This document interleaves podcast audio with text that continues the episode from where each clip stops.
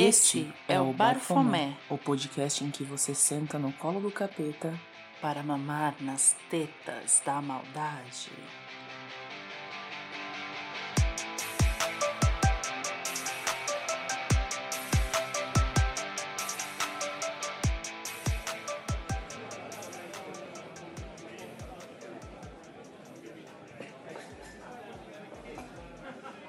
Olá, bafofinhas e bafofinhos e bafofinhas. Sejam muito bem-vindos à sua mesa de bar virtual. Porque essa noite nós temos um, um, um episódio especial. A gente vai aqui adentrar o vale e vamos descobrir todos os seus segredos exagero, não é tudo isso que a gente vai fazer. A gente só vai zoar homem hétero, cis e branco. Adoro. É mais do que obrigação. e aqui comigo para me ajudar nessa desmoralização da família tradicional brasileira, nós temos ela para trazer um pânico sapatânico. Luana. Ela vem! Ai, bicha, mesmo. Boa noite, queridos, queridas, queridos. Tudo bem com vocês? Vocês estão bonzinhos? Não pode falar se estão bonzinhos, que é da Ju. Mas eu falo assim também, Juliana, não me processa. É um prazer estar aqui esta noite, num, numa noite toda colorida. Tô adorando. E temos aqui também ela para alegrar a sua pan pandemia. Tamires. Boa noite, maravilhosos, maravilhosas, maravilhosos. Tudo bom com vocês? E temos aqui também convidades para deixar a nossa mesa ainda mais colorida. Seja muito bem-vinda, Trívia. Olá, boa noite. É, boa noite a todos quem está no chat. Boa noite para todo mundo. É uma honra estar aqui. Muito obrigada pelo convite, gente.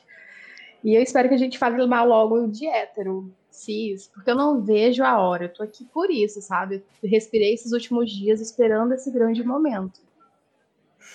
E temos aqui também Elo. Flame. Olá, pessoinha. Tudo bem com vocês? E Matt, Bafomete. Boa noite, cidadãos do mal, porque eu me recuso a ser um cidadão de bem e conviver com eles todos.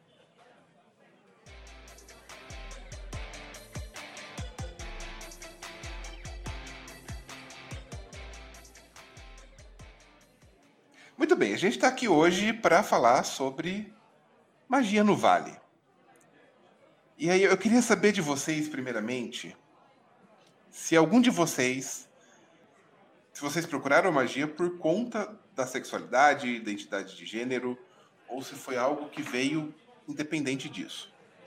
É, a magia, para mim, foi meio a meio. Ia vir independente disso, e também foi um norte, também me deu forças para ser quem eu sou, para me assumir e para encarar com mais naturalidade. De repente eu me encarei e falei: Nossa, eu também gosto de meninas. Legal, show. Nossa, também gosto de, de outros gêneros que não sejam encarados dentro dessa dualidade binarista. Show também. Eu acho que a magia como um todo é, serviu para abrir meus olhos, minha mente, sobre quem eu sou, sobre o que eu curto, sobre até a questão mesmo do meu aspecto demissexual. Entender também esse lado foi extremamente importante. E a magia contribuiu isso de várias formas, ainda mais que o meu, tra meu trabalho sempre foi com Lilith. Então ela via e isso negócio na minha cara. Ah, é sua puta? Você vai ficar negando isso aqui até quanto tempo? Você não sabe se você tem esse traço aqui, não? Você vai ficar negando isso? Você vai ficar falando que não é? Até quando? Você vai ficar mentindo para você até quando? Então eu acredito que a magia, como um todo, foi muito importante para minha vida, para encarar esse lado, para encarar esses aspectos é, dentro de mim como um todo. Entendi. É, mas você foi, foi em busca da magia por conta disso? Ou foi junto com a magia que você foi descobrindo essas questões? Como é que rolou é, a magia começou muito cedo na minha vida, né? Vó benzedeira, mãe rezadeira e tudo isso muito vívido. Só que eu vivia num ambiente muito católico, essas coisas estavam fora de cogitação para mim, muito nova. Então, paralelamente, né? Eu não usei a magia para ir atrás disso. A magia veio e me mostrou esses aspectos. Mas eu já estava lá no meio, já estava ali dentro, é, buscando outras coisas, buscando quem eu era. E eu me deparei com isso, querendo ou não. Entendi. Foi uma. Esbarrou ali. Trombou. Né? Esbarrou, né? exatamente. é, e você, Papi Homet, você queria falar? é, não, eu sou meio mal de fazer. Não, no meu caso não foi a magia, não teve interferência. Eu, às vezes, até acho que foi a literatura que deu o estalo. Mas uh, o caminho mágico ele me ajudou a entender muita coisa a respeito de mim mesmo e como conviver com outras pessoas também. Porque ser criado numa família cristã, kardecista, né? Que na verdade a minha é uma bagunça, tem um banda também, enfim, mas viés mais cristão, né? Ela, querendo ou não, traz algumas limitações, digamos assim. E eu não concordava muito, eu posso dizer, porque eu passei do, da, do kardecismo e fui caminhando até cair onde eu estou agora, que eu literalmente desci da árvore da vida para a árvore da morte. É, acho que é o melhor paralelo que eu posso fazer. Literalmente me joguei do abismo. E, então, assim, isso, na verdade, foi é, mais uma questão de, acho que evolução natural. Porque minha sexualidade não interfere, é, não interferiu no meu caminho mágico diretamente, não foi o, o start. Mas hoje eu vejo que seria inviável ser cristão, mesmo de fato, não cristão como esse brasileiro é de modo geral. E tem uma, uma frase que eu gosto muito, eu sou fã das crônicas vampirescas, da Rice. E o Lestat, fala que com o tempo a gente se torna mais como é, algo mais ou menos por aí. Então eu acho que depois de ter iniciado o caminho mágico, eu fui percebendo mais a minha natureza até moldando algumas outras coisas que eu achava que até então era impossível.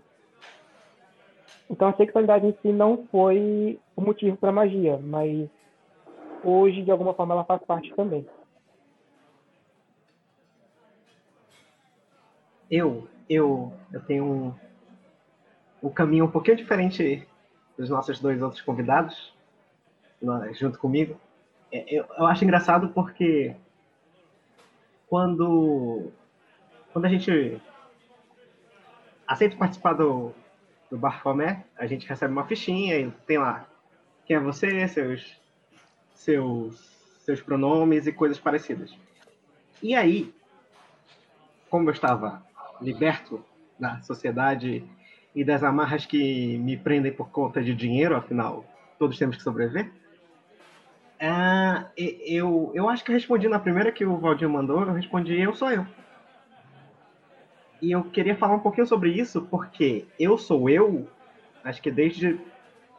Acho que eu sei que eu sou eu, e isso é uma resposta tanto para gênero quanto para sexualidade, acho que desde 2012.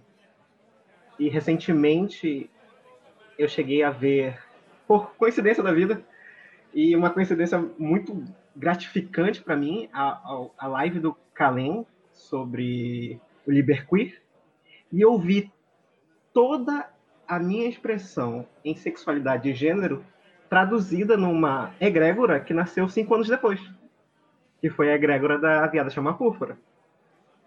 E eu acho engraçado como essas coisas acontecem. Numa estrutura de tempo linear, é, obviamente, não só eu sei que sou eu. Outras pessoas que também sabiam que a, que a única, única resposta para as perguntas de gênero e sexualidade sabia que a resposta seria elas mesmas, existiram no tempo. Só que ver a minha, a minha resposta, que é tão incomum e que dá tanta dor de cabeça para explicar, ou tanta discriminação, porque você não é aceito dentro do meio, você não é aceito na comunidade, você não é aceito fora da comunidade, as pessoas vão jogar você e tentar te trancar nas caixas concorrentes e o que elas puderem. Ver isso traduzido em uma egrégora, do ponto de vista magista, em uma egrégora de proteção da comunidade. E eu, eu tô falando tudo isso porque tudo isso foi explorado na live e eu achei tão fantástico porque eu nunca não tive dinheiro para comprar o Liverqueer. Tive algumas experiências com Viado de Sete Chifres, não grandes, ó, só quando tudo aconteceu, quando o nosso mundo caiu e, e genocidas subiram ao poder. Eu, eu e um amigo meu saímos fazendo marcas da egrégora pela nossa universidade para tentar proteger o máximo de nós que fosse possível. Ver isso traduzido. Eu nunca tinha ouvido essa resposta. Eu nunca tinha visto isso como uma coisa. E ver isso traduzido no meio magista. E essa é a minha experiência com magia e sexualidade. Diferente do, do Matt, não é que a minha.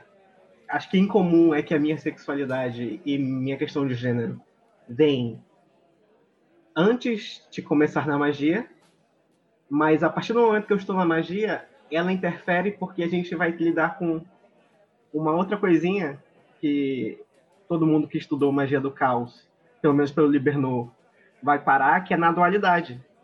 O, a IoT, os iluminatos de Tanateros, nós caímos obrigatoriamente em dualidade. A magia do caos, pelo Libernu, é totalmente construída em cima de dualidade.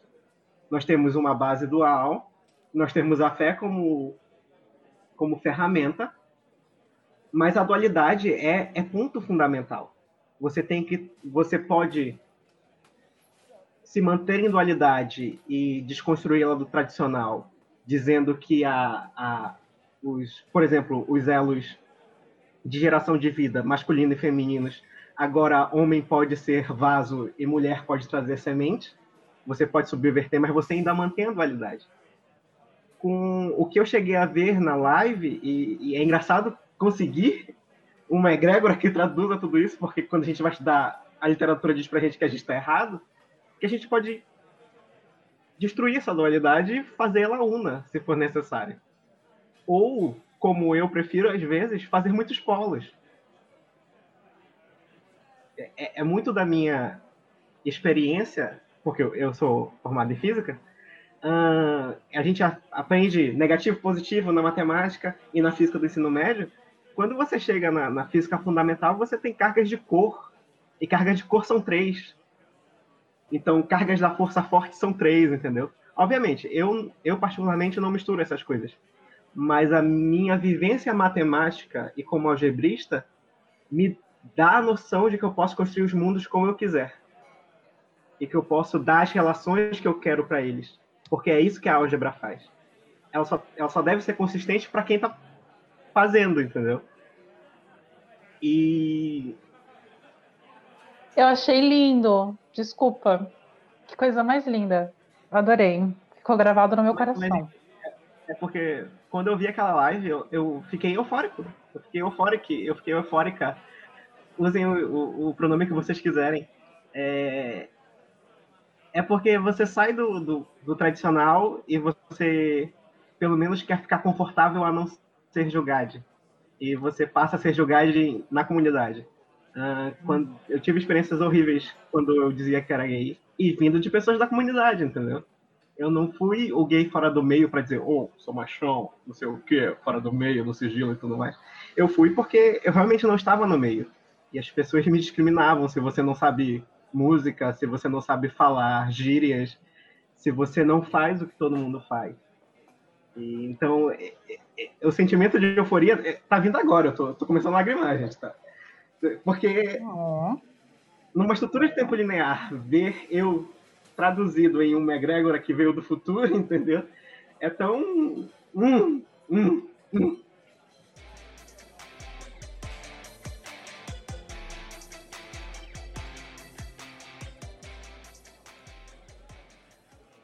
Eu acho eu acho bacana a gente pegar esse um, um, gancho aí no que você disse, Flame, que é essa questão da, da não aceitação dentro do próprio meio LGBT. É, mesmo o meio LGBT, mesmo o Vale, ele não é assim tão pacífico, não é assim tão uniforme, né? Tem, tem ali suas, suas guerras, suas guerras. Acho que o uniforme ele nunca vai ele, ser, é... mas ele não é inclusivo. Exato, exato. E isso é uma coisa que dialoga com o fato, uh, dialoga com, com a ideia de, do próprio meio ocultista, que teoricamente também deveria ser um meio que aceita mais a gente, né? Mas nem sempre é assim. É, eu acredito que no meio ocultista é um baque, né? Porque quando você começa é, estudar, quando você começa lá, tá na emoção, você cai na Wicca. A Wicca é muito dualista. É muito sagrado feminino, é muito sagrado masculino, só existe esses dois pontos. E aí, quando você é uma pessoa trans, por exemplo, você, você tenta se encaixar num desses lados, você tenta buscar uma definição para si dentro daquilo ali. E às vezes nenhuma vai te abarcar, nenhuma vai te abraçar. E às vezes você precisa de um grupo para desenvolver, você precisa de uma fonte, de um mestre, de alguma coisa. E essas pessoas muitas vezes é, recuam, ficam querendo te impor alguma norma, alguma regra, alguma situação. Um problema que eu sempre tive no início era relacionado. Valdir, se eu estiver queimando pauta, favor. É, era relacionado à questão do sagrado feminino, né? Abraçar o seu útero, amar o seu ciclo, vivenciar aquele momento. Eu sempre, eu sempre tive muitos problemas com isso e eu me sentia inferior por estar tendo problemas com aquilo e pensar, poxa, eu sou menos bruxa por isso, eu tô errada por isso, o que que acontece com isso aqui? E aí, quando a gente sai também da Wicca, a gente consegue se quebrar, aí a gente vai para outros lados, aí a gente chega na magia sexual, né, da questão de um lado só tem aquela dualidade também, o homem e a mulher. Você tem que tentar se adaptar tentar extrair alguma coisa daquilo ali e transformar na sua ritualística. Então é muito complicado, porque a gente está nessa dualidade o tempo inteiro, a gente está todo momento com essa dualidade entre um ou outro. Não tem um ponto, é, é o preto branco, é sempre assim, não tem um lado intermediário, não tem um lado para quem você possa recorrer.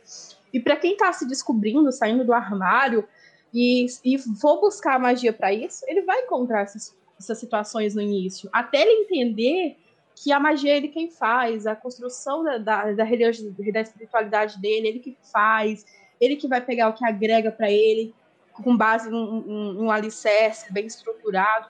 Mas até chegar nesse ponto, vai sofrer uma grande rechaçação, rechação o tempo inteiro. Porque tá ali, né? O sagrado feminino, o sagrado masculino, ou é, ou é isso, ou é aquilo outro, a gente tem que louvar os nossos corpos acima de qualquer coisa. Então eu acho que, que até a magia ela é muito exclusiva, né? Não exclui muito as pessoas até nesse lado, a questão das, das teorias que nós temos por aí.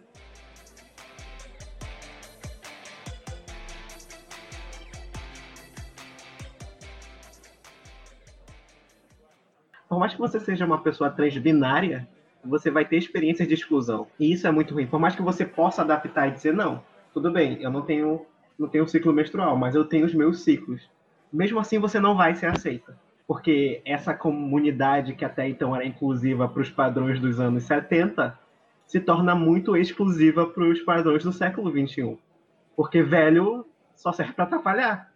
Velho tá ali, não, eu sou, eu sou moderno. Eu continuo sendo moderno. Por mais que eu não mude, eu continuo sendo moderno. E, e, e isso é muito horrível. Porque você tem toda uma estética de inclusão, para chegar lá e ser excluída, mesmo na binariedade.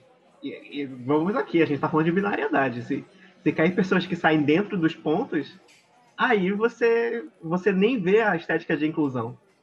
Porque ela só é o primeiro ponto da inclusão. Quando você ainda é binário, a inclusão vai mais um, vai mais um três dedinhos mais fundo, entendeu? Eu queria pegar uh, dois pontos, mais dois pontos, na verdade, assim.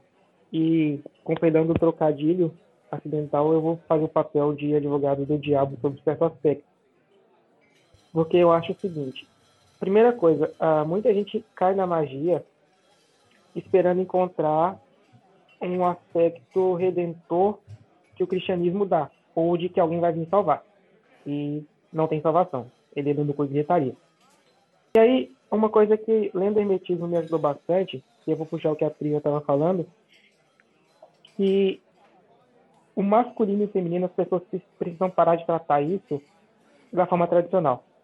Porque a gente precisa entender que isso é pode fluir entre um e outro. Como que eu digo isso? Ela estava citando o caso de ah, uma mulher, por exemplo, que tem grandes problemas com menstruação, com ciclo menstrual em geral, E ela acha que ela não pode odiar aquele momento. Eu acho que é muito mais uma coisa assim de entender que a própria natureza, o Ica dizendo, na própria natureza, ela tem esses aspectos de dor e de sofrimento também. Então, é, que é o que é, me causa assim um, um ranço de Wicca é isso, essa coisa de ser tudo muito lindo e base de incenso e vela e tá tudo certo e o mundo é cor de rosa. E não é. A natureza por si só é cruel em muitos aspectos. E até a própria crueldade é uma questão de perspectiva. Então acho que as pessoas precisam entender que isso é uma, um estou sendo bem grosseiro, mas eu acho que é mais para ser didático. O hermetismo em si ele trata uma coisa interessante que assim a polaridade elas são ilusórias e tudo tem uma polaridade masculina e feminina não com relação à sexualidade, com sexo ou com órgãos especificamente, mas de força. O princípio masculino é ativo, o feminino é passivo. Então tem momentos que a gente tem que agir, tem momentos que a gente tem que esperar, né? E tem outro aspecto que eu digo assim, a Wicca, ela é, a, é o evanescente da, da magia, tá? algumas pessoas vão pegar referência, se for mais novo, não. A Wicca é o evanescente da magia. E aí as pessoas, elas mergulham numa coisa e elas não entendem o que, é. E eu acho que a magia é muito mais um processo de desconstrução especificamente do que é, encaixar em caixinha, como o Fêmea estava dizendo. E aí eu quero chegar num ponto muito específico sobre o fato da comunidade ser exclusiva, como a trilha disse.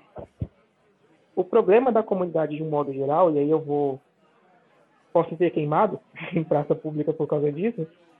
O problema da comunidade é que está todo mundo preocupado em criar rótulo porque um dia acordou com um pensamento na cabeça e está menos preocupado em se aceitar. Então, eu acho que a gente segrega muito por toda hora querer criar um rótulo específico para uma coisa específica. Em vez de pegar, e assim, eu estava até falando esses dias com um colega, que seria muito mais inteligente, vamos dizer assim, a gente pegar as pessoas e falar assim, fulano não é hétero, tradicional, tá? O hétero, o hétero top. Pega essa pessoa, acolhe e deixa ela se manifestar, ela se expressar magicamente e a, a sexualidade, sexualidade dela, se for e deixa essa pessoa se expressar. E depois a gente resolve se vai colocar uma etiqueta ou não, sabe? Esse não é o, a questão. Essa coisa de criar rótulo para tudo é que eu acho que atrapalha muito a, tanto a magia quanto a vida em geral. E eu tenho uma experiência muito específica com isso e essa, essa percepção mudou é, porque eu também passei pelo Wicca em função de que minha, esposa ela iniciou na Wicca e hoje ela está em outro caminho, mas menos alegrinho e mais funcional. mas eu caminhei por esse lado também. E o luciferianismo e o satanismo eles dão um aspecto muito interessante é, na, na, na, personalidade da pessoa, assim, porque muita gente vai pensando em dinheiro, essas coisas. E a filosofia dessas duas correntes, e eu estou sendo bem genérico, ela é interessante porque ela te ensina assim, olha, a grosso modo, é assim, se o mundo quer A, então você que seja o Z, de preferência. Desconstrói tudo e acha seu caminho. E eu acho que é isso que falta para as pessoas em geral, tanto da comunidade quanto fora. Pegar, se entender primeiro, e entender que a gente precisa quebrar alguns paradigmas para as coisas andarem, porque a gente pode, digamos assim, envelhecer, mas não pode ficar velho, porque velho fica ultrapassado. É, a gente precisa. Ah, eu acho que é isso. É, é procurar entender mais e rotular menos. É isso.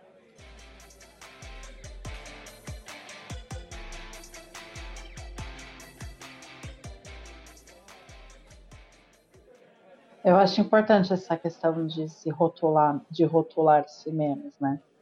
É... E ao mesmo tempo eu acho importante, como como Mate disse, se conhecer mais. É, voltando lá para o início da, da pergunta, se a minha se foi a minha sexualidade que me trouxe até a magia, eu concordo com o Mate. Meu, meu percurso foi mais ou menos esse. Eu eu precisei me desligar das crenças que eu tinha, das crenças cristãs que eu tinha. E foi através da, de quando eu comecei a estudar um pouco da Wicca que eu senti pecinhas se encaixando, dizendo: opa, peraí, eu acho que talvez o que eu acreditava que eu fosse não, não seja de fato o que eu seja.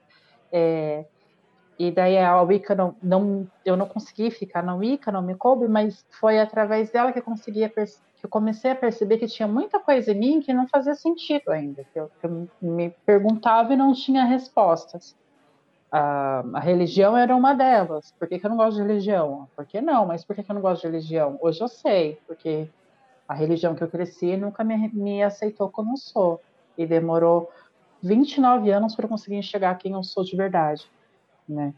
É, eu não fiquei tempo suficiente na, na Wicca para ter essa dificuldade com a dualidade de, de me reconhecer, mas eu, eu concordo com, com Trivia da, de quando eu lia sobre o sagrado feminino, sobre ter que exaltar o seu corpo e, e, e exaltar o seu ciclo menstrual. Porra, eu odeio estar menstruada. Eu sinto uma dor do caralho. Eu tenho miomas, eu tenho little pequenos ETzinhos do meu útero que intensificam as minhas cólicas vezes mil, sabe? Não é, não é uhul, uhul, não é, não é pura felicidade, é dor e sofrimento e, e muito buscopan na veia para conseguir superar. E eu me sentia, porra, mas caramba, por que que eu, por que que eu, por que que eu preciso aceitar essa dor? Eu não, não quero estar de bem com a vida, eu não quero, sabe, eu não quero e eu sou menos por isso? Isso porque eu sou uma mulher cis, né? Eu, eu não consigo entender, não consigo entender nem, nem foge da minha compreensão quanto deve ser para uma mulher trans ou uma mulher que não tem útero se encaixar num rolê assim. É, então eu me identifico na fala de vocês todos um pouquinho. É, mas a magia me permitiu me conhecer melhor. Isso com certeza. Foi através de literatura, foi através de rituais que eu fui fazendo, foi através de questionamentos, de meditações, de conversas com Valdir, com Tamires, com o pessoal lá do, do grupo, do, do, do Magicando, onde, onde, a gente, onde eu pude ir me soltando. Então foi através de, de conversas e estudos mágicos que eu fui entendendo, me entendendo, me descobrindo. E precisou de um, um chute na minha bunda para conseguir realmente enxergar que eu não era quem eu achava que era por tanto tempo, que não era segredo para ninguém, mas era segredo para mim. Então, a magia ela tem um papel fundamental nisso. Embora eu seja um neném no mundo da magia, porque eu ainda não entendo nada de astrologia, por exemplo. O Valdir falou isso e até hoje eu não li nem abri o livro que ele me, me emprestou. Desculpa, Valdir. Eu sou uma péssima pupila. É, eu seja, embora eu seja um neném nesse mundo todo, o pouquinho que, a, que eu pude experimentar da magia, ela já consegui, eu, eu consegui, através dela, me examinar, sabe? Exa Vou citar a Bíblia: examine-se, pois, o homem a si mesmo foi esse rolê, mas não foi na igreja evangélica, foi fazendo capirotagens. Hail Satan.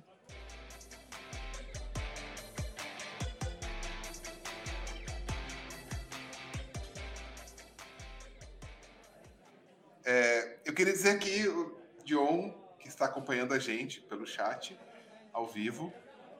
É, inclusive, você aí que está ouvindo a gente pelo podcast, a gente transmite as nossas gravações ao vivo pelo YouTube. Segue a gente lá no Twitter e no Instagram, arroba underline barfomé, para saber quando vai ter gravação e receber o link, ok? É de graça, não, não precisa ser apoiador, não. E aí o Dion disse aqui que a magia também ajudou ele a sair do armário trans.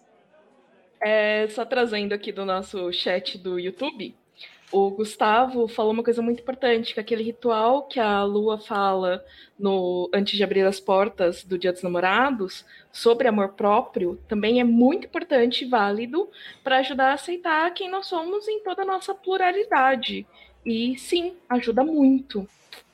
Ajuda mesmo. Eu falei no, chat, vou falar aqui também. Foi ali um dos maiores tapas na cara que eu recebi. Assim Foi um plá, acorda, viada. Foi, foi ali. Eu eu queria só fazer um mais um comentário, né? Tentar ser menos palestrinha. Mas assim, uh, uma das coisas que todo mundo que está ouvindo e vendo a gente tinha que entender se é neófito ou não. Isso é essencial para o neófito e para o magão da porra, que ele sabe tudo. E a magia ela tem um processo muito interessante, que eu, eu já comentei com a atriz algumas vezes, que a gente entra na magia achando que vai ser aquela ilustração do, dos livros das testemunhas de Jeová, né? A gente conversando com o leão e tal, aquela coisa. No fim das contas, a carta é a torre, né? Um raio cai na cabeça, o nego caindo da torre e, e a, carro, a carruagem passando por cima. Olha, é o diabo. Mas, enfim, as pessoas, elas... E eu acho que são mal dessa geração nossa, de uns tempos para cá, assim, pode colocar aí uns 30 anos, talvez até 40. As pessoas, elas elas estão tão desesperadas por soluções práticas e elas não buscam é, nem mesmo essa parte de amor próprio, sabe? Então é aquela história, como é que você vai se doar um pouquinho para uma outra pessoa se você é incapaz de lidar consigo mesmo? E a gente pode fazer todos os paralelos de encarar a sombra, é, encarar seus próprios demônios, enfim, como é que você vai trabalhar os seus aspectos, ah, os seus trabalhar com outras pessoas se você é incapaz de trabalhar com os aspectos internos? Né? É, esse, é, esse é outro aspecto muito interessante da, de trabalhar com a, com a mão esquerda. É, que é aquela coisa.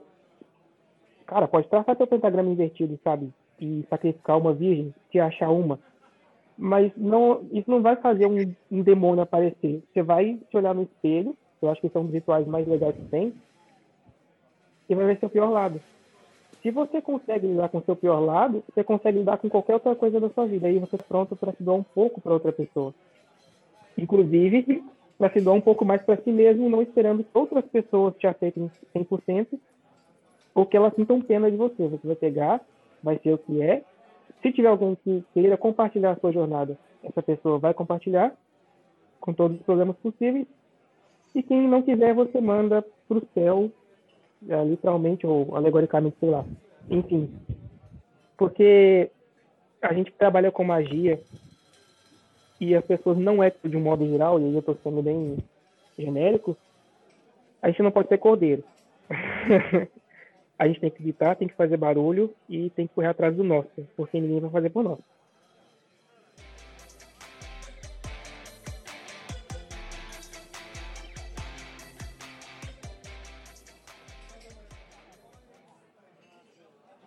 eu acho que o ponto do, de ser o mal da nossa sociedade, é, desses últimos 30 anos, é muito pela desconstrução que se tem do cristianismo no aspecto social. As pessoas, antes de 30, de 30 anos para trás, elas não tinham como não ser cristãs. Se elas não fossem, elas eram marginais em sociedade. A partir de que eles perdem isso, eles têm a liberdade para não ser mas nunca tiveram que lidar com não ser cordeiro, como é que eles vão agir? Eles continuam com a imagética de esperar um salvador. Vão para Wicca, vão para bruxaria, vão para magia do caos e querem que o Deus chegue e diga, ou, ou mesmo na Umbanda, e querem que uma entidade chegue e diga: Você é meu filho, eu estou aqui por você e o caminho vai ser aberto pela minha mão. Não muito diferente do Deus dos exércitos que derruba todos os outros inimigos pela mão dele. É uma coisa que, primeiro que o Senhor dos Exércitos não é Jeová, é Baal, né? Originalmente é ele. Sim, eu vou ser o chato. E outra coisa é que existe sempre um gatilho que dispara esse, essa coisa de não ser mais o cordeiro. Se a gente é, tá um pouquinho mais atento em si mesmo, a gente consegue ter esse start de não não esperar um salvador. E aí é outro aspecto que eu acho muito interessante das correntes de mão esquerda. Inclusive, o, o próprio hermetismo também é, fala muito disso. Tudo que você precisa saber para sua vida está na natureza. Então, assim, crianças, é, você não vai ver é, chegar alguém e salvar um animal na savana, ou enfim, seja aqui na nossa Amazônia meu filho, ou corre ou mata. Uma das duas coisas. Não tem para onde, sabe, não vai vir ninguém é, te redimir ou te salvar. E uh, esse processo de decristianização, eu acho que ele vai demorar uns bons anos, assim. Mas eu acho que é muito importante a gente ter esse, esse, essa percepção de que a gente nasce sozinho e morre sozinho. Então a gente faz no, o nosso caminho, a gente tem que se entender, se aceitar. Quem quiser compartilhar a jornada, sejam bem-vindos. Se não quiser, que vá à caixa do baralho e o resto é resto.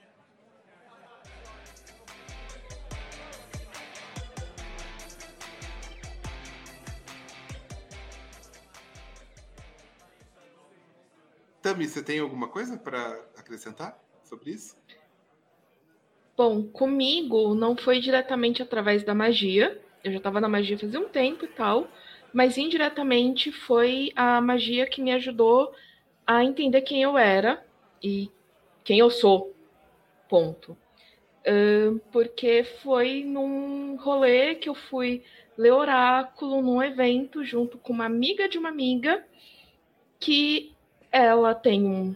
Ela é uma mulher cis, mas eu não lembro agora se ela é trans ou não, eu acho que ela é. Mas ela tem um, um namorado que é um homem cis.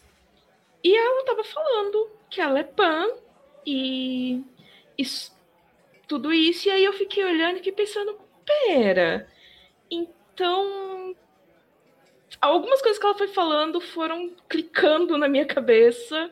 E aí eu entendi que sim, não, não tem problema eu estar numa relação hétero, é, eu sempre acabar tendo relacionamentos mais longos com homens.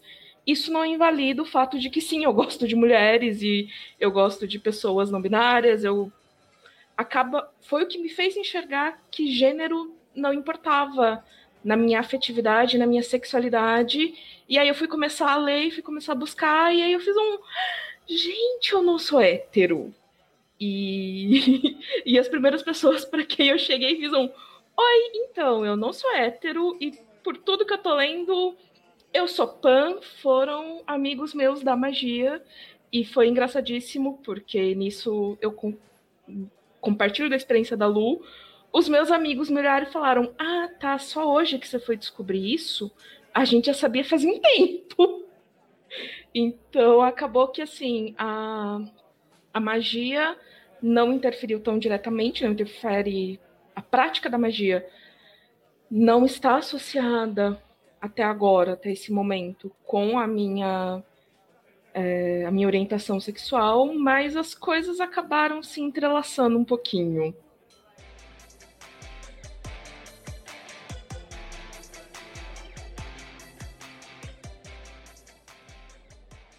Eu só queria dizer que é muito importante a gente se encontrar uns nos outros, os outros no um, citando o teatro mágico. É, e quando a gente, quando você encontra alguém ou um grupo que te recebe bem, que você se identifica, se agarra nele, sabe? Junta aqui, dá a mãozinha. É, aceita, tenta é, receba também quem está diferente, quem está sobrando tenha um olhar. E acho que seria muito bom, ainda mais sermos sendo brasileiros é, em 2021, debaixo do, dessa merda de bolsonarismo que a gente está vivendo. Eu acho que a gente precisa trazer um pouco um, um olhar um pouco mais é, delicado e, e com carinho para as pessoas que merecem, bolsonaristas não, mas é, a gente ser um pouquinho mais é, gentil no olhar e ver, tentar encontrar, perceber, ah, fulano ali tá meio desgarrado. Chama ele para uma conversa, fala, oi querido, você, tudo bem com você? Você tá, é diferente, você é uma ovelha diferente aqui do rebanho, você é meio colorido. Porque se não fosse por pessoas gentis comigo, que me aceitassem e que me ouvissem por todas as minhas, minhas dificuldades, eu talvez não estaria aqui, por exemplo, sendo quem eu sou. Então, acho que ser gentil com as pessoas e ouvir e aceitar e receber bem. o mundo da magia não, não, não, não é muito receptivo. Então, por que a gente não começa nós mesmos a receber um pouco melhor as pessoas, sabe?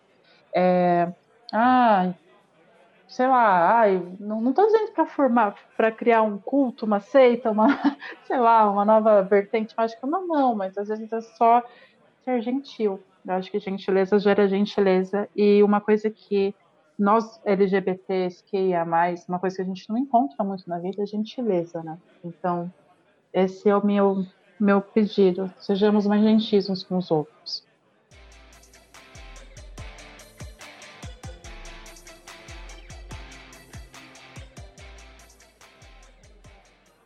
Olá, olá! Aqui é o Valdir do Futuro e eu vim aqui para explicar o que, que vocês estão prestes a ouvir? Nós pedimos no Twitter para que os nossos ouvintes mandassem frases para a gente de coisas que homem hétero cis fala. E o que vocês vão ver a partir de agora é a gente comentando essas frases com uma pitadinha de bom humor. É isso. Fiquem com o resto do episódio aí.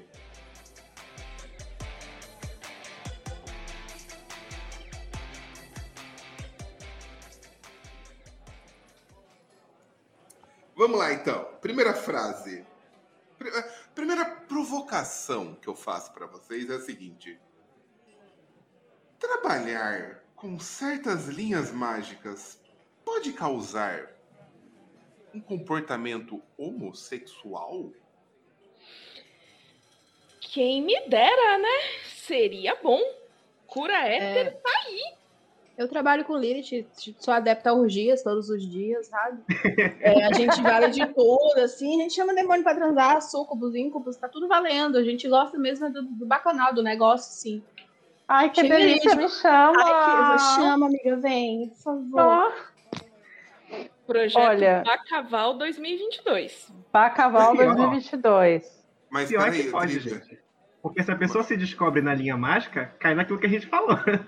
A heterosexualidade, a heterossexualidade é muito, é muito frágil. A pessoa começa a ler uma coisinha, hum, já sente uma coisa assim, já sente o fogo subindo, aí vai botar a culpa na linha. Não consegue se aceitar, vai botar a culpa na linha.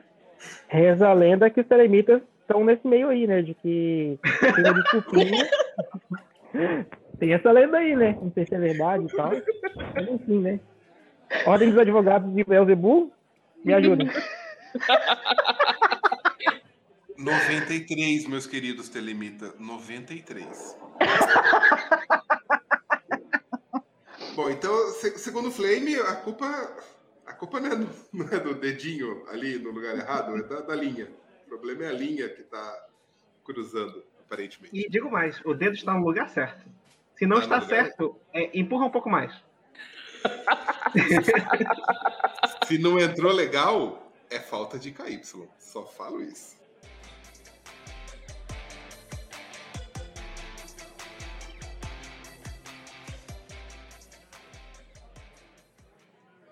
Está buscando comportamento homossexual, vamos indicar aí um caminho a seguir?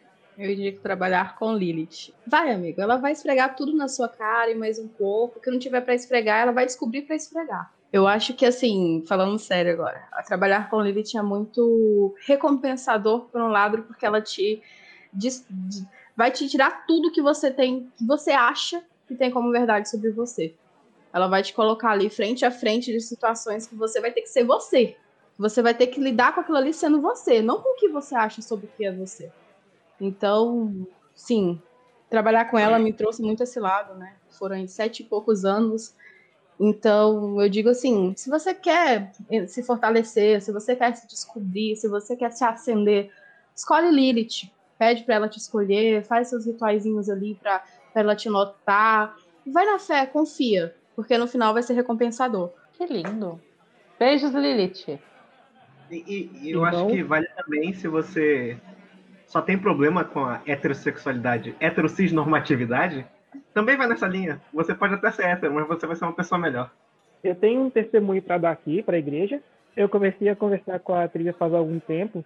Enfim, eu já estava envolvido com grupos pitônicos de um modo geral.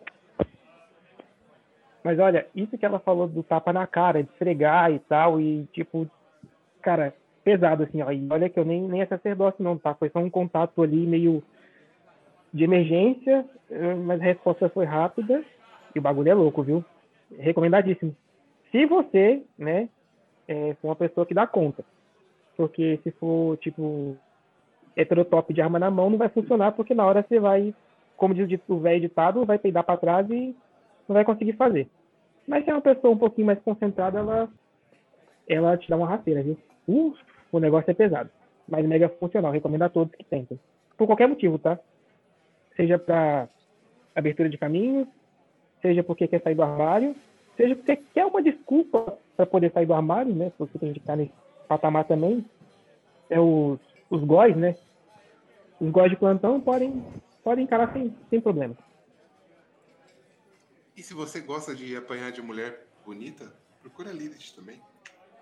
Agora, bonita, você me pegou como não sei bem o que ela vai aparecer, não, né? Porque tem o Crowley viu ela na forma de uma macaca, ali tem outras expressões que ela tem a forma do corpo de uma cobra.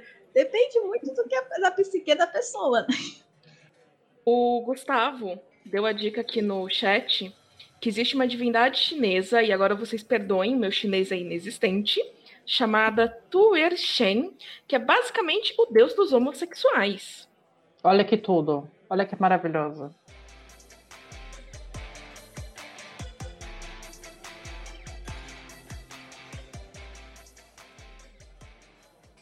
A próxima frase, dita por homens héteros cis, é que mulher trans não pode fazer certos tipos de magia porque não tem útero. Você tá fazendo magia e você não tem cérebro? Grande resposta, querido. Que resposta maravilhosa. Tamires, eu te amo.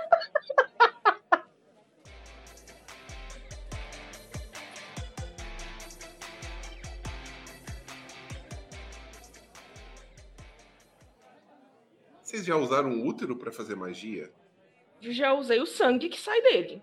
Eu ficava tão bolada por ter útero, eu ficava assim, querendo matar todo mundo à minha volta, até os que não estavam à minha volta, então eu não tinha nem capacidade de utilizar aquilo ali para atributos mágicos, porque, assim como Luana, eu sofro muito durante esses períodos.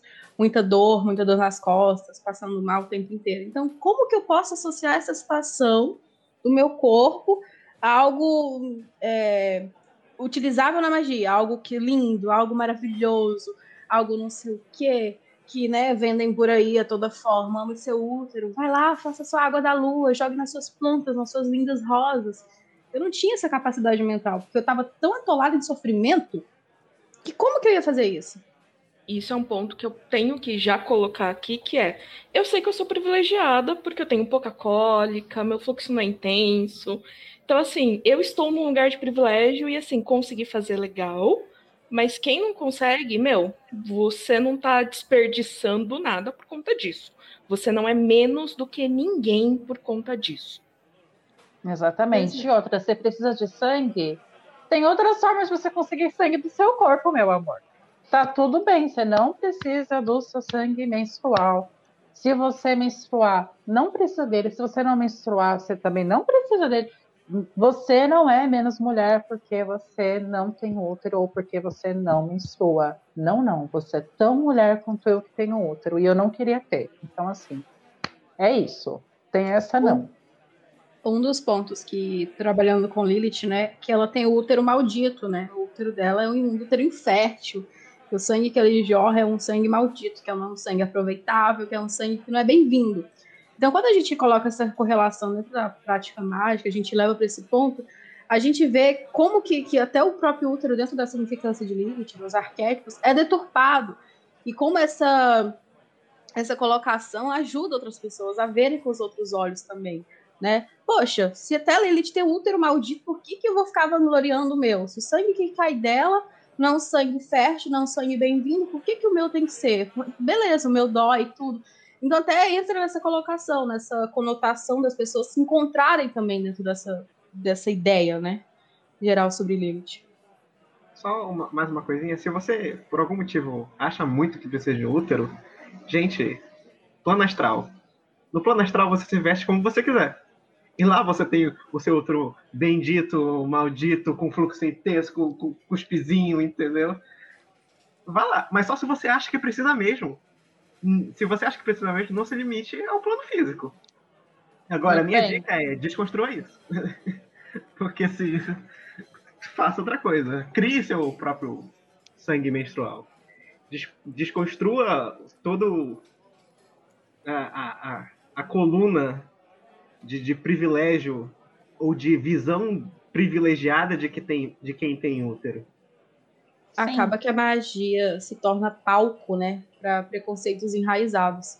A pessoa leva para bruxaria, leva para magia preconceitos que ela já tem e coloca aquilo ali entabulado como regra. Não, mas está aqui nas placas, estão escritas, não sei de que ano, da puta que o pariu.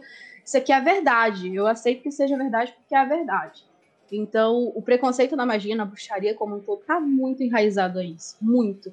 É preciso fazer aquela desconstrução de rótulos que o Matt citou, para você poder captar onde é que é preconceito, onde é que é base mágica, onde é que é ideia, onde é que é literatura, onde é que é fonte, tudo.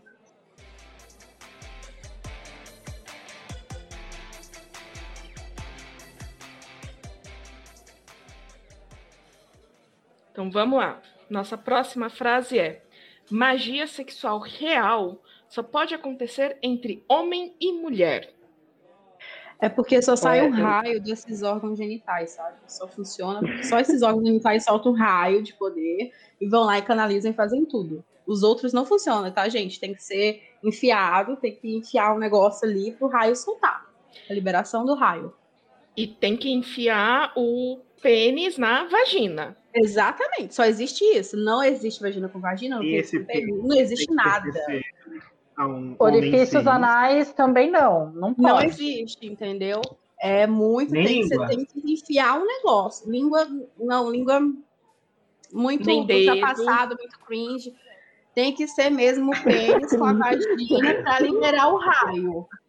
É só assim que a magia sexual funciona. Tem que se não soltar o rainho, você fez errado.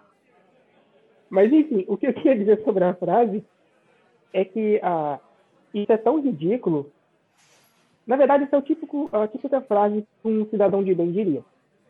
Porque se a pessoa que fala isso a respeito de magia sexual, ela não entendeu nada nem de magia, que dirá sexual. E possivelmente é um incel que falou isso, que não transa nem homem nem com mulher. Então, assim, mão também não promove magia sexual, tá? Que esse é o caso. Exatamente, eu só posso falar uma coisa. Num dia que um homem conseguir quatro orgasmos seguidos, a gente conversa. Beijos.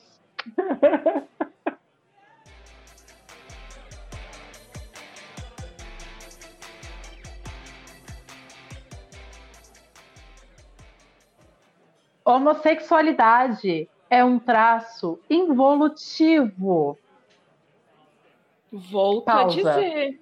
Tu não tem nem cérebro, tá aí respirando, falando bosta pela boca. Não sei, né, querido? É complicado, porque é, é, a homossexualidade, né, a homoafetividade, ela se tornou um crime punido com a ascensão do cristianismo, né? Isso é óbvio para todo mundo. Os espartanos estavam lá na. novo. Porque o É. cristianismo velho celebrava casamentos dos homossexuais para ser aceito. O cristianismo velho aceitava sacerdotes homossexuais. Exatamente. Aí lá estavam os espartanos, né? Tudo na broderagem, na portinha de trás, tudo na, preparado para a guerra. Vamos me aliviar aqui um pouquinho. Chama lá o carregador de armas. Então, assim, era um traço existente em muitas sociedades é, anteriores ao cristianismo. Então, se tornou um traço é, é, menos evoluído com o cristianismo, né? Que o próprio cristianismo é, é a deturpação da evolução, da evolução. Se a pessoa hoje em dia acha que é cristão é mais evoluído que o outro, sinto muito lhe dizer. Que Isso a é cobra não falou com Eva, que a maçã não foi culpa, que o Adão também tem culpa no rolê. Para de culpar a Eva pelos teus problemas, cacete. Isso aí é mais uma prova que o cristianismo moderno, sendo bem específico, não podia estar mais errado, né? É, Os caras. É, é... Chega a indignar um ser humano uma coisa dessa. Gente, vocês fizeram eu essa, fico fra- pensando, essa questão assim, pra gente ficar rindo de frase, mas dando ser raiva. assim. insegura pra dizer esse tipo de coisa, sabe? Assim. Aí vai por água abaixo toda aquele amor que é pregado, aquela coisa, sabe? Eu não sei, eu acho esse tipo de cristianismo muito conveniente, inclusive. Mas o cristianismo é isso a história dele toda, né? Conveniente. Quando era conveniente ser bélico, ele foi conveniente. Quando era conveniente ser paz e amor, ele é conveniente. Quando é conveniente que o pobre seja pobre, ele é conveniente.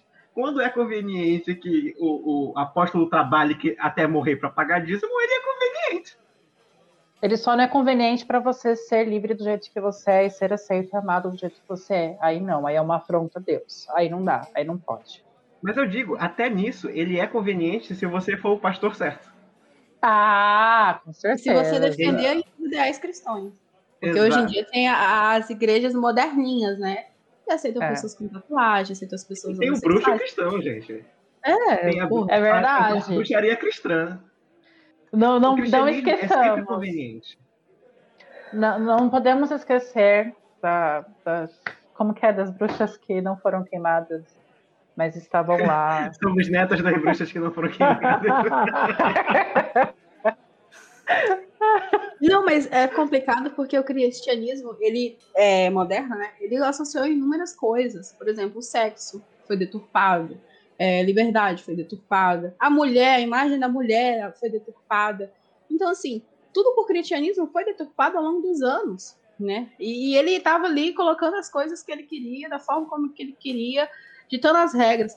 E hoje em dia, para as pessoas saírem desse conceito cristão, que a gente é criado como cristão, a gente vive, é, nasce cristão, por mais que seus pais sejam ateus, você vai vivenciar uma experiência cristã e você vai ter aquilo como verdade dentro de você. Os nossos morais são estabelecidos como cristãos. Tudo é estabelecido dentro do cristianismo. Então, para você quebrar isso, para você reconstruir isso, é muito complicado.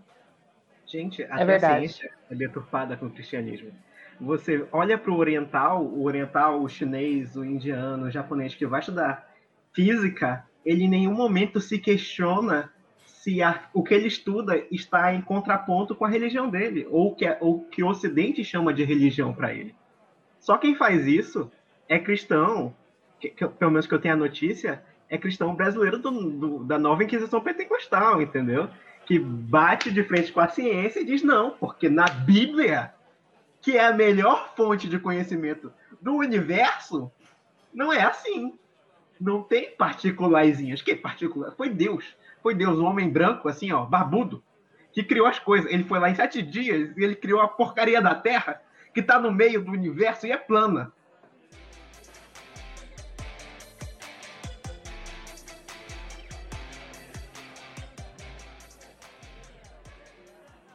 Eu só queria comentar, voltando totalmente, quando a Trivia falou dos espartanos, a gente também não pode esquecer do Batalhão Sagrado de Tebas, que era formado só por casais de homens e era tipo o melhor exército, o foda das galáxias e completamente imbatível.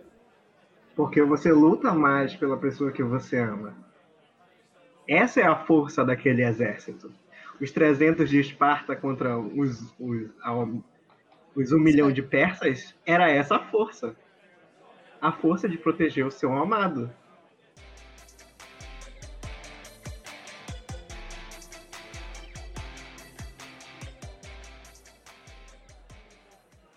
Quando a gente traz a imagem de Apolo, que era o iniciador dos homossexuais, né? Ou aquela coisa. Nós temos é, Safos também, que foi uma poetisa grega lésbica. Então, assim, a gente tem muitos nomes, muitos detalhes dentro de uma cultura anterior ao cristianismo. Aí você vai falar que isso é coisa de jovem, que isso é fase de jovem, que isso é coisa de agora, que você traça um evolutivo. Porra, vai lá para a Grécia Antiga então e vai fazer o que os caras fizeram. E é mais que isso, né? A gente está falando de uma base ocidental. A gente não está falando Exatamente. de uma base do outro hemisfério. As pessoas uhum. pegam as bases ocidentais que lhe convêm, assim como o cristianismo. A pessoa, a pessoa fala das mulheres de Atena e esquece de ouvir a música Mulheres de Atena. Porque elas só testem por seus maridos. Elas não fazem mais nada. Não tem vontade, não tem nada. Essas eram as mulheres de Atena. Era melhor ser espartana. Eu estou imaginando agora, nesse momento, se é que tem algum cristão assistindo isso aqui, ele sangrando porque ele descobriu agora que a broderagem criou a sociedade moderna e ele não sabia disso. Inclusive, todos os, os, filósofos gregos antigos, né, Platão, Sócrates, etc., eram gays. Os pintores renascentistas que a gente tem traços por aí, gays. É, e vai indo. Todo mundo é viado no final das contas. Nascemos pelados e o resto é drag. E você vê, são pessoas que tinham são pessoas que tinham um certo nível de erudição, então eles conseguiam conceber através do conhecimento a quebra desses paradigmas de sexualidade. Então eles viam a liberdade de se relacionar com quem eles bem quisessem. E hoje a gente está ainda lidando com esse assunto de novo. Cansativo, né, amores? Vamos seguir o bonde, porque século XXI. Isso já não, nunca foi um problema lá atrás. Então, bora lá. A gente tem coisas mais importantes para resolver, tipo tirar o Bolsonaro do poder. Não com quem a gente transa, da gente transar. Ah, me poupa. Não apenas transar. Mas vocês entenderam o rolê. Vocês entenderam. Tô ficando brava. O Gustavo falou aqui no, no chat que até os nórdicos adoravam um rolê homossexual. E homens praticavam Sager. Sager. Chama a Ju. Aí chegou a igreja. Chama a falar. E fica, Juliana, cadê você? É, e a igreja ferrou tudo. Aí estou mais interessado nesse Sager, Gustavo. Me conta mais sobre isso. Não é aquele ritual que mulheres elas entoavam o nome das runas? Não, Chuchu, é, sobre homens que ele falou aqui. Não, sim, mas uh, se eu não me engano, eu ouvi essa, essa palavra vinculada a isso, um ritual que, que é, na época, bom, não sei, tô falando merda. Chama a Ju. Eu acho que vale, vale Ju... dúvida pro episódio de bruxaria com a Ju. Então, eu lembro que a Ju falou uma vez que o Sage é a magia feminina praticada apenas por mulheres mas, por exemplo, uh, acho que Odin vai lá e faz todo o rolê para aprender também. Então, assim, acho que as coisas são intercambiáveis, mas, Valdir, anota aí na pauta para a gente tirar dúvida com a Ju na, na próxima gravação.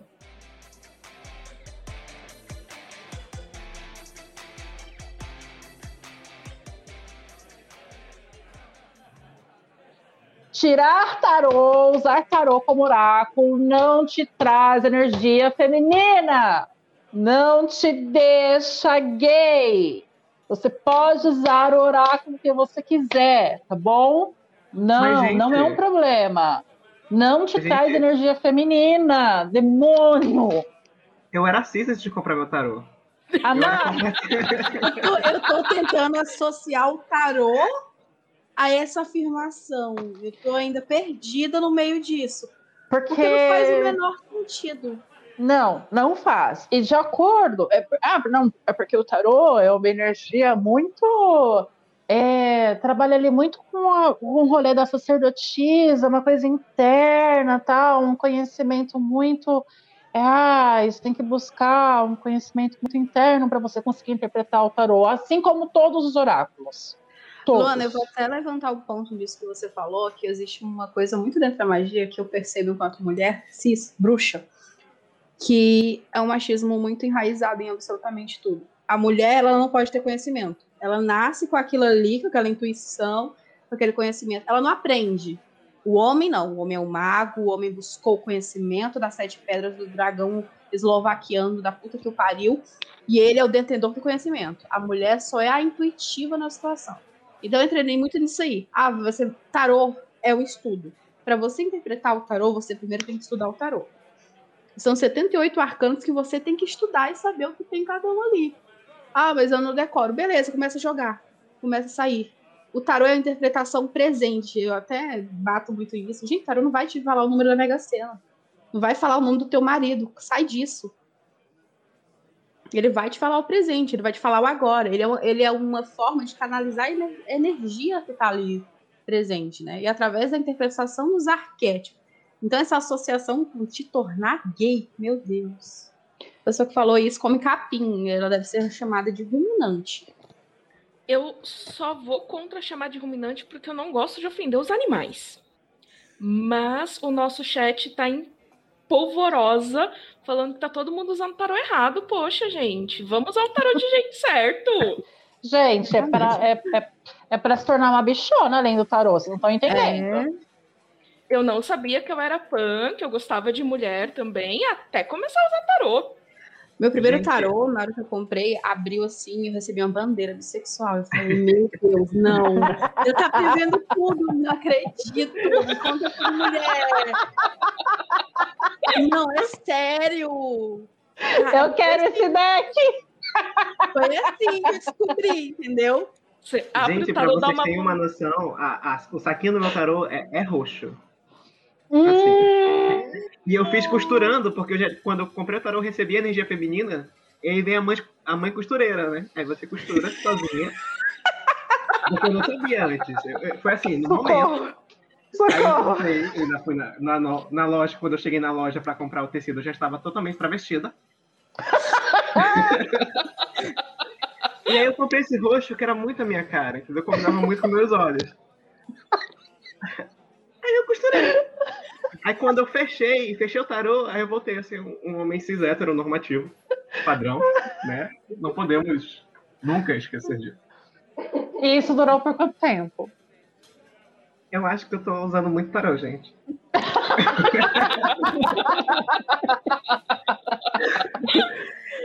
Eu aqui, toda vez que eu abro o tarô, ele faz.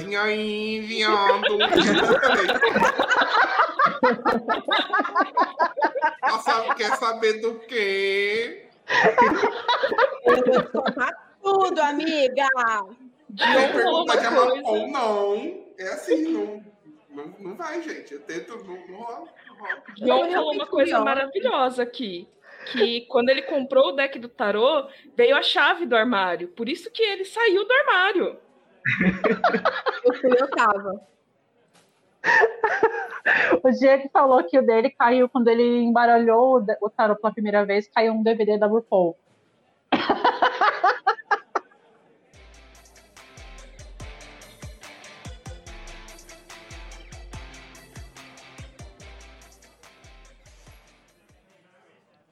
Quer ser a minha Babalon? Não, não quero, morra. Ai, gente. O pessoal não entende nem o conceito da história. Chega a ser triste, sabe? O cara não consegue nem um. nem uma bruxinha de quinta, vai querer uma babalão ainda. Ai, ai, nem falo mais nada. Não, mais que isso. Eu parei, virei flame sério. É, a pessoa ainda fica na lógica de que ela precisa de alguém para ser completada. A pessoa não consegue ser ela sozinha. A pessoa precisa da sacerdotisa para receber a coisa que vem do universo. Porque ele, como um, mago incompetente, não consegue. Não consegue. Porque se, se, se, se, se Deus fez o homem e a mulher, cada um tem sua função. Pra, eu não posso ser completo. Pra que, que eu vou fazer isso? Não é verdade? Eu preciso de uma Babalon. E não pode ser qualquer Babalon, gente. Tem que ser a Babalon que eu escolhi, porque, né? E se ela não quiser, também não importa. Isso me remete vocês muito a... fazem coisas necessárias hoje, muito bom. Isso me remete muito ao papel da Babylon para o Crowley, né? A busca dele lá pela mulher escarlate, que ele usou e abusou de muitas outras mulheres, levou muitas outras à loucura.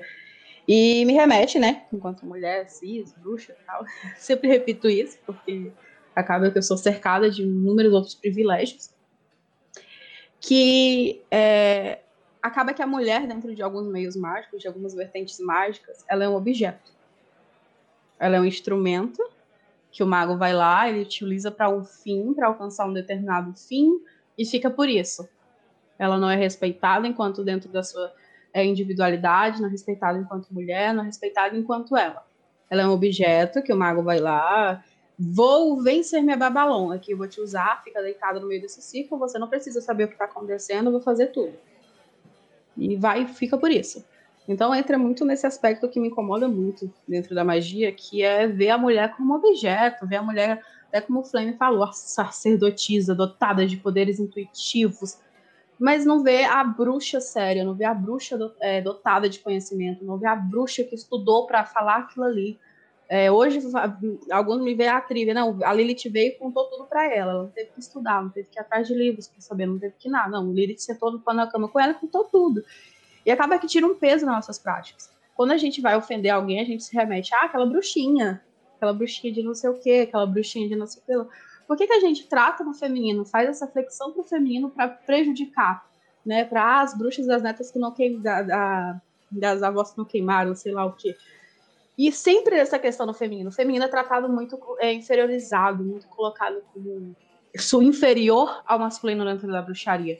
Até e ele alguns... se disfarça muito, né? É. Porque ele é fundamental, mas ele ainda é objetificado. Ele é objetificado. Não, não se te... ele é peça fundamental. A sacerdotisa, o todo poder da bruxa é extremamente fundamental, mas para minha prática. É para minha prática. Não é para a prática da bruxa, porque ela é apenas uma peça. Ela pode ser peça fundamental, mas ela é só uma peça. E entrou até alguém falou sobre as energias femininas serem passivas. Mas de onde vem essa passividade? Onde é construída essa passividade? Por que, que é nos atribuída essa passividade? Né? É sempre um questionamento a ser colocado, a ser pensado. Na época da minha construção do TCC, né, que foi enorme, é, fui estudar mais sobre a história do feminismo, para saber esses detalhes. A gente passa, é, é muito atribuído a certos papéis às mulheres que está é, tá ali colocado, tá ali pronto. Você nasceu mulher, você vai encaixa nesse papel. Mas quando os homens iam para a guerra, essas mulheres assumiam também os papéis dos homens. Então, por que, que elas tinham que repetir aqueles papéis? Por que, que elas tinham é, que ser inferiorizadas? Eu até cito a Mary Prest, ela cita: Por que, que você fala que eu não tenho razão se eu também sou dotada dela? Por que, que você me julga como outro alguém que não possui razão se dentro de mim eu sou a mesma razão que você? Você me impede de estudar, você me impede de ter conhecimento. Como que eu posso ser um ser livre diante disso? Eu só queria trazer em cima do que a Trivia falou, essas, essas palavras maravilhosas, de que a mulher vai ser, ela não vai para a guerra depois, porque antes ela também ia para a guerra. A mulher é passiva depois. Gente, é muito engraçado ver isso, porque você, se você estudar isso e você tem isso por verdade, porque todas as suas fontes dizem isso, eu teria que me desconstruir completamente para isso. Porque na minha vida, a energia ativa é a feminina. Eu tenho uma orientadora maravilhosa, que quando ela pisa, o chão treme. Eu, eu, eu olho para aquela mulher e digo: se um dia eu for um décimo do que ela é, eu vou estar completamente realizado. Quando mais novo, você olha você olha para as grandes bruxas. Eu, particularmente, né? Eu olhava para as grandes bruxas na política, você olha para as grandes políticas, você olha para para mim, para mim, experiência e agora experiência pessoal, a minha vida é de energia feminina sendo a B10. A energia fodona. Nunca entrou em mim a, a concepção de masculino como ativo. Não entra na minha, se eu tentar fazer isso na minha construção, eu tenho que me desconstruir por completo para criar toda uma nova magia, aspas, tradicional. Porque na minha não entra. É, é, é a mulher que anda, instala seu chicote e tudo é destruído. É Kali mostrando para Shiva que ele é o destruidor, mas ela é o tempo passando. E o tempo passa por cima de tudo é, é, é Empátia sendo a, a, grande sacerdotisa detetora do conhecimento da Biblioteca de Alexandria. É tantas referências que eu tenho que eu poderia dar que não me entra. Nunca vai me entrar Marte com aquela setinha entrando em, em, em Vênus. Não me entra. Só não entra. Quando, quando é, é tem um aspecto feminino, ele é ele é imperativo ele é sublime, ele é explosivo, ele vai. Eu tô tremendo já, gente. Eu vou parar. É, eu acho que é algo que eu sempre bato na tecla. Você vai estudar panteão helênico? É, panteão nórdico, panteão oriental, alguma coisa assim? Estuda a história daquele lugar. Estuda o período que aquilo ali era forte. É, um dos traços do panteão helênico que as pessoas é, esquecem, por exemplo, Afrodite ela era cultuada em Esparta. na face dela enquanto Afrodite Areia. Ela era aquela mulher, aquela guerreira que domava Ares. Ela, ela lutava de igual para igual numa batalha com Ares. Então, assim, você estudar os traços da, da, dessa, dessa cultura, você buscar a historicidade dessa cultura é extremamente importante para você afirmar a sua crença, para você consolidar a sua crença. Não é só você pegar o livro do Crowley que fala A mais B e acreditar que aquilo ali é A mais B. Mas por que, que Crowley fundou nisso aqui? Né? No, aonde veio isso aqui? De que estrutura é isso aqui? Você não pode se firmar em só conhecimento moderno e esquecer da base histórica que tem por trás. Estudar história dentro da magia é extremamente importante. Extremamente importante para você entender o contexto do culto, da ritualística, o contexto que estava inserido aqueles deuses. Tudo é importante quando você trata de magia, buscar a historicidade disso. Gente, história é e... é importante para todas as áreas. Eu falo como uma pessoa de exatas. Se você olha para teorias que nasceram no período positivista, você olha para teorias deterministas, como pessoa de exatas, a história vai te explicar o porquê que aquele cientista em específico tinha aquele pensamento. E enquanto historiadora e bruxa e ligada ao panteão helênico, gente, história é história, literatura é literatura. Não vai me pegar a Ilíada e tratar aquilo como um tratado histórico, porque não é. Aquilo é literatura. Então, assim, também vamos colocar os pingos nos is. Quando a gente está falando de tratado histórico, quando a gente está falando para procurar a base histórica, não é literatura literatura, continua sendo fantasioso e atende às demandas de uma daquele período. Então, no período que a Ilíada foi escrito, era mais interessante colocar, por exemplo, Afrodite como a deusa bonitinha, que não era guerreira, que quando é ferida no meio de uma batalha, vai pro colo de Zeus chorar e escuta dele um ai, você não foi feita para isso. Então, também vamos pensar nas fontes. Fala, Val. É, aproveitando até para fazer um, uma indicação de um podcast muito bom sobre mitologia grega, que chama Noites Gregas. É, o professor que faz isso, é, uma coisa que ele fala sempre é o seguinte: a gente tem hoje a, a história da mitologia grega, não só da grega, isso também serve para outras, né? Aí quem está falando sou eu, não ele. É, através do, da visão do homem. Porque as mulheres foram silenciadas. Então tem muita coisa da, da mitologia, da, da prática, até mesmo da prática mágica grega que influencia tanto uh, hoje em dia a nossa, a nossa prática mágica, né? Nosso dia a dia, é, que, que foi apagado, porque quem mandava eram os homens.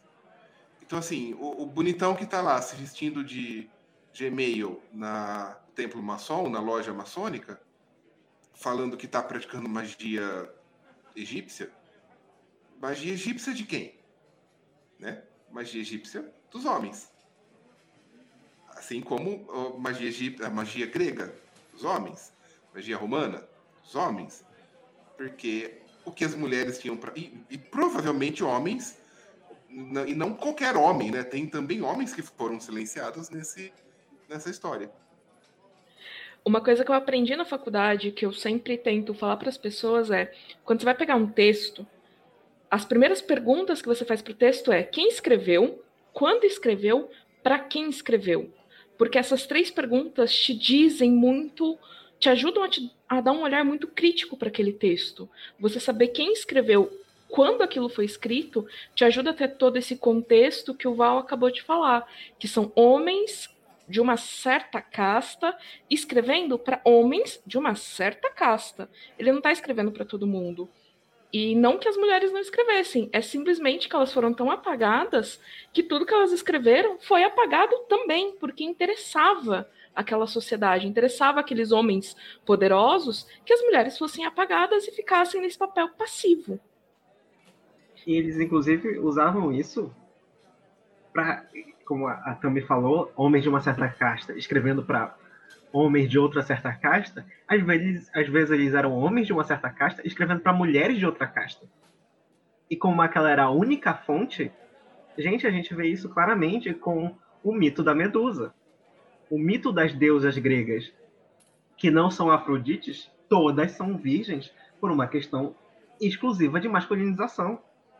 Porque a mulher que é guerreira não pode ser mulher, aspas, por completo.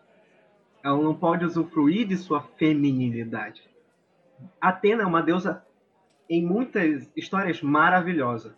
Ela é, ela é em uma, uma das versões do mito a única que se mantém como deusa para enfrentar Tifão, enquanto Zeus se esconde como um porco. Mas a que pega é que a gente pega o mito da Medusa, ela é a deusa que castiga uma mulher que foi estuprada. Porque era interessante ver, mostrar para a mulher que a culpa é sempre dela. A culpa nunca vai ser do deus masculino. Ela é a, a semente do mal. Ela é quem libertou a, a caixa de Pandora você também tem o recurso literário feito para mulheres para doutrinação. E não era uma doutrinação marxista. Aqui, como temos uma pessoa da, da área, eu tinha uma professora de história que ela falava que a história é cíclica. Então, eu acho que em qualquer época a gente vai achar esse essa torção de realidade para silenciar grupos, né? Por outro lado, eu acho assim, eu acho que fizeram coisas assim fantásticas, sério, de verdade assim, é, muito legais para quem está começando agora no caminho e coisas em relação à cultura de modo geral.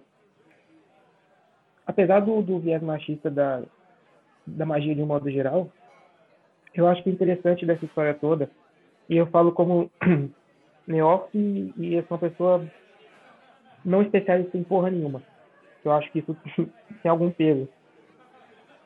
É, Flame estava falando sobre não aceitar essa energia masculina como ativa e tal.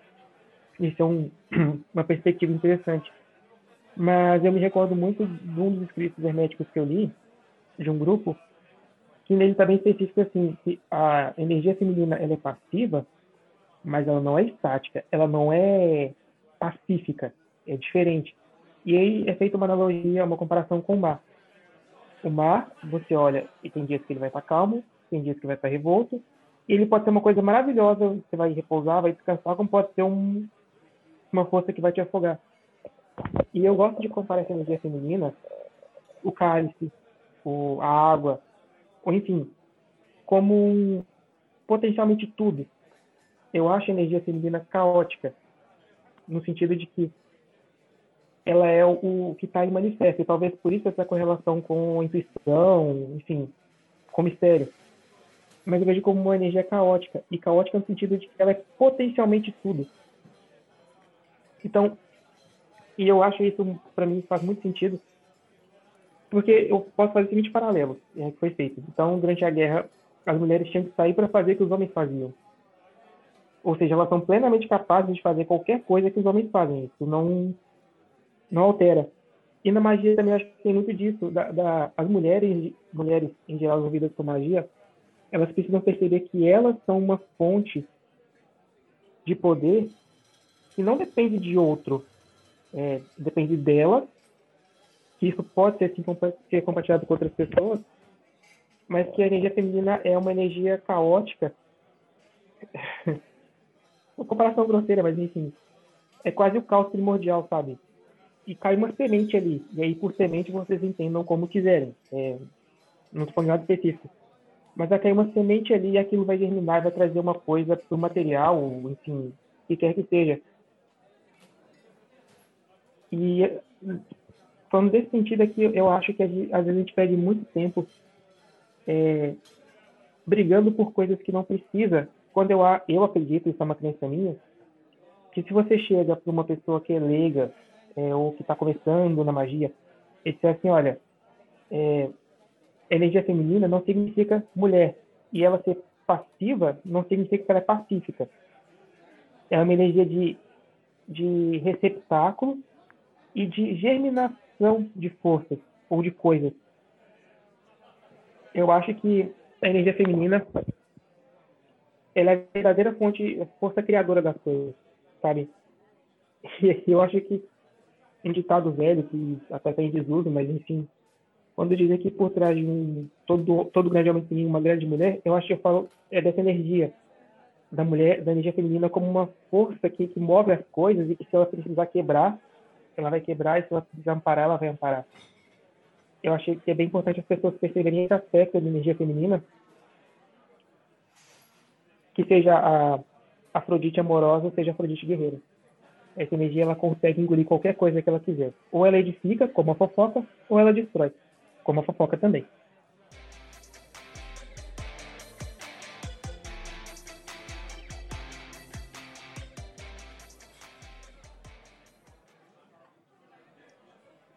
Aí chegando ao final desse episódio bonito, militante, colorido. É, façam aí seu jabá, se vocês têm algum jabá. Trivia. Só me seguirem no Twitter, arroba criadililito. E é isso. Façam tiragens comigo. E é nóis. Eu não virei gay com o tarô, também não vou te transformar gay com o tarô. Ele só vai dar uns tapinhos na sua cara, mas nada que você não, não vai ficar preparado. E você, Flame, tem algum, algum jabazinho aí para fazer? Eu não tenho jabá, né? Mas eu tenho uma frase, um, trecho final a ser lido. Posso ler aí, dono do bar? Como disse uma grande pensadora há 10 anos atrás, no matter gay, straight or bi, lesbian, transgender life, I'm on the right track, baby. I'll abort to survive. No matter black, black white or beige, chola or oriental maid, I wanna right track, baby. I'll abort to be brave. Bordas Way, gente. Escutem. E Matt, Bafomete. Bom, primeiro agradecer. Primeira experiência no, no podcast. Desculpa aí a palestrinha, mas é, não consigo evitar. Eu queria deixar a recomendação de uma banda é, que ela trata de história e de magia muito bem, que é Ethereum. Quem ouve falar de Thomas Carlson vai saber mais ou menos para que lado essa banda caminha. Possivelmente a melhor banda da história. E outra coisa que eu queria dizer, através da minha experiência nesse meio, primeira coisa, você vem em primeiro lugar. Quem quiser caminhar junto, caminha. Segunda coisa, vai mexer com, com corimba, vai acender uma velazinha, esteja pronto para morrer queimado nela. Porque vai acontecer. Não é um campo florido. Lu, e você, diga aí as suas considerações finais. Eu levei um monte de tapa na cara nesse episódio, nessa gravação, participantes maravilhosos, muito obrigada. É, foram duas horas de muito aprendizado. É, e eu quero dizer que More This Way é um hino. Quando eu ouvi realmente entendendo a letra e sentindo aquilo ali, eu me arrepiei inteiro e comecei a chorar. Não é muita novidade, eu choro por qualquer coisa, mas é, eu realmente me senti abraçada. É, e ser quem nós somos é lindo. Às vezes é muito difícil, é, mas eu quero dizer que, para quem estiver ouvindo, está difícil para você, você não está sozinho. Se, se a, ao seu redor não te aceita, tá tudo bem. Tem pessoas que vão te aceitar do jeitinho que você é. Não, não, não, não se sinta só, tá? Se a sua família não tá te aceitando, você pode escolher a sua própria família. É, dói, mas ser quem você é vale a pena, sempre. Então é isso. Muito obrigada, meus amores. Tamizinha, meu amor. Eu vou meio que dar uma traduzidinha, mais ou menos, na letra do Born This Way que o, o Flames citou, porque eu tava ouvindo essa música essa semana quando eu saí da terapia. Ah, doido. E...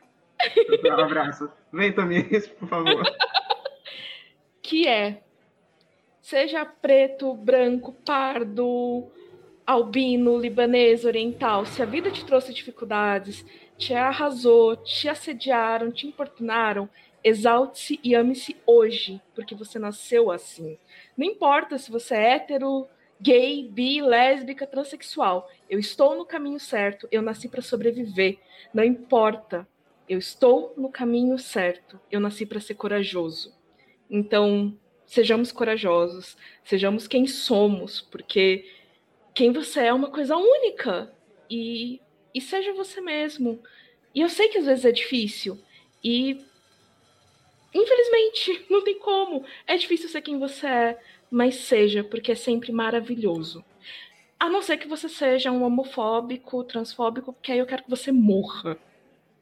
Muito bem, meus Little Monsters. Queria agradecer a participação de todo mundo aqui dessa mesa maravilhosa, que foi incrível. Esse episódio foi. Puta que pariu. Esse episódio foi muito bom. É, Flame, muito obrigado. Trivia, muito obrigado.